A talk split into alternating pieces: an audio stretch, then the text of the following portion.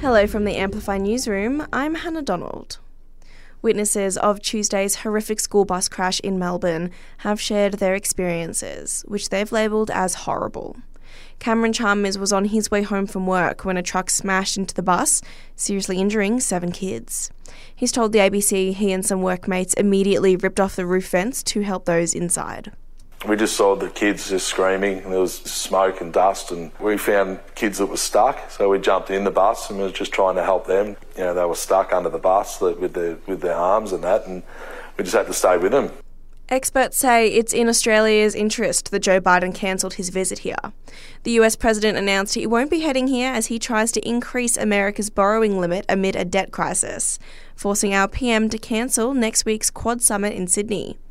But ANU expert Wesley Widmaier says if the US was to default, it'd have global impacts.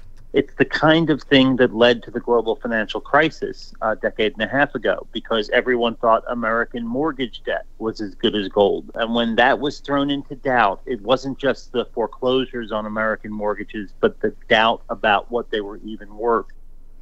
It's nearly that time of year again when a bunch of brave Canberrans drop their towels for the winter solstice nude swim. It's coming up on June 22nd with locals encouraged to sign up. Chairperson Ben Johnston says they're raising money for Lifeline Canberra. Obviously, since the pandemic and it's just ongoing, just um, their services are really just under the pump, and this is a really critical fundraising opportunity for them. New York police are painting a very different picture of a car chase involving Prince Harry and Meghan Markle with the paparazzi. A rep for the couple claims they were chased relentlessly for two hours after attending an award ceremony.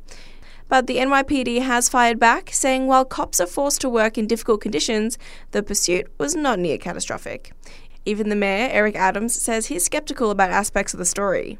I would find it hard to believe that there was a two hour high speed chase. I find it hard to believe, but we will find out the exact duration of it. Canberra needs at least two rapid electric vehicle chargers, with many cheaper, slower chargers in its seven districts and the Parliamentary Triangle.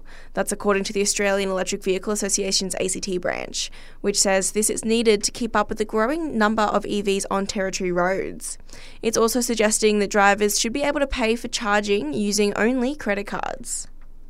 The ACT government is rolling out a new scholarship program for Canberrans with lived mental health experience who want to help others.